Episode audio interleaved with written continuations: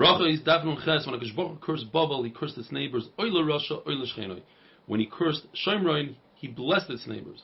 Just like every human face looks differently, so too every human mind thinks differently. Therefore, if you see 600,000 Jews, you make a special bracha chacham arazim.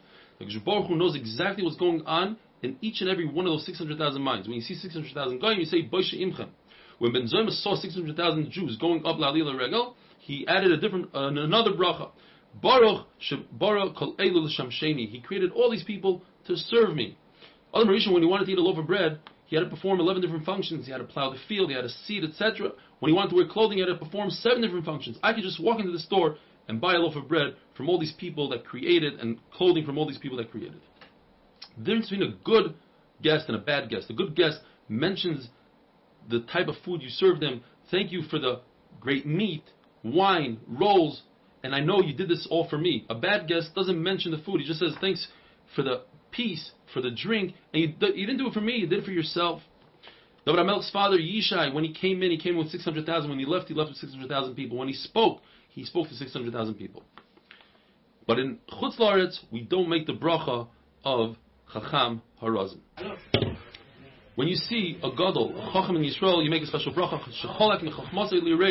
When you see a chacham, a guy, you say Baruch shenosam mechachmasay lebasar adam. When you see a Jewish king, you say Baruch Shechag Mekvoidei Reyav, and a non-Jewish king, you say Baruch Shanasa Mekvoidei Lebasar V'dam.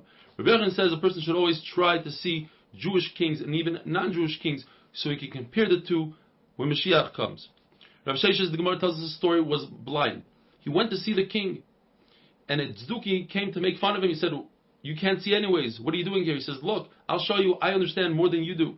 So when the first troops walked by and there was a lot of noise, the Tzduki said, oh, here comes the king. Says Rav Sheshes, not yet.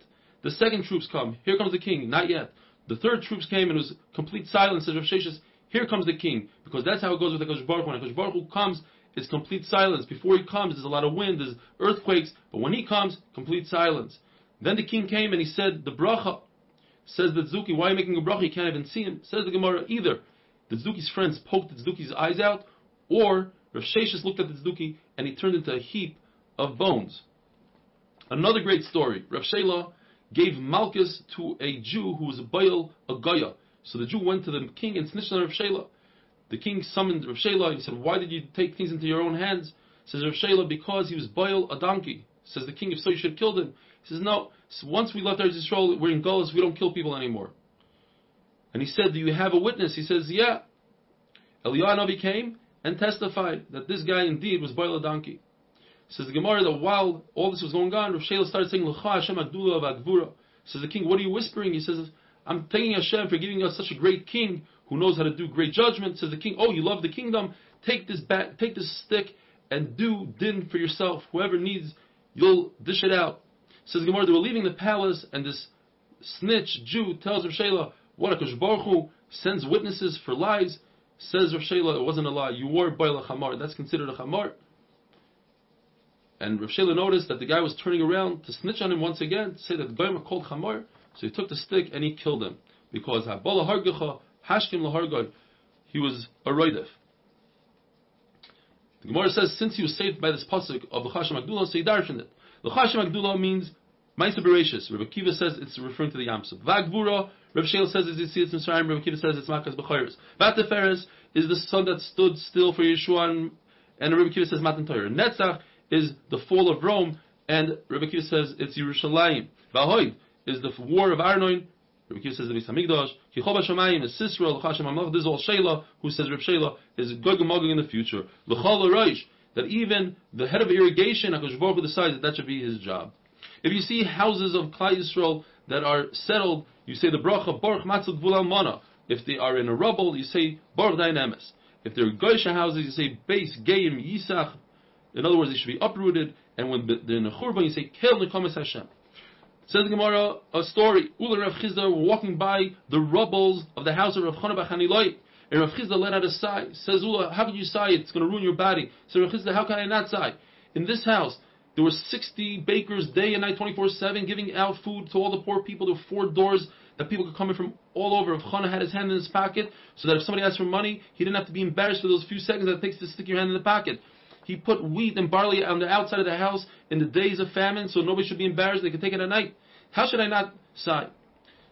So Ula tried to console him, and he said, since the Churban, the houses of Tzaddikim were destroyed, and says the houses of Tzaddikim are going to be rebuilt. He wasn't consoled. So he said, listen, you know better, you're just a servant of uh, HaKadosh Baruch Hu. And HaKadosh Baruch Hu's home, the Beis HaMikdash is destroyed, so too yours. Says the Gemara, if a person sees a kever, a cemetery, or just a grave of somebody from Yisrael, you say this long bracha. Baruch atah Hashem, sheyotzer etzchem bedin, v'zon etzchem bedin, v'kilkel etzchem bedin, v'osav etzchem bedin, v'osav lakimchem bedin. Reb Nachman used to say, and he would end off. And when you say, you see goysha graves, you say, boisha imchem. Reb Shimon says, if you see a friend that you haven't seen in 30 days, you should, say Shechiyanu. If it's more than 12 months, you should say Mechaya Mesim, as Rab would say. It takes 12 months to forget about the dead. The Mishnah brings down in nowadays, we don't really say this bracha. Rav Huna, the son of Rabbi Shmuel Rav Papa, another great story. They were walking and they bumped into Rav Chanina Breder Ravika, who was a big gadol. So they said two brachas on him. First of all, Shechiyanu, they haven't seen him in 30 days. Second of all, they said, Says Rav Chanina, let me do one more than you. I'll say a third bracha.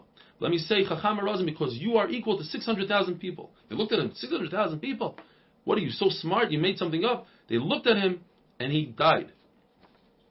Gemara, we said in, the Mishnah, if you see different types of people, so one of the, says the Gemara, if you see a Bahankin, somebody that has major freckles, discolored face, you say Mishana Habriyos, special bracha.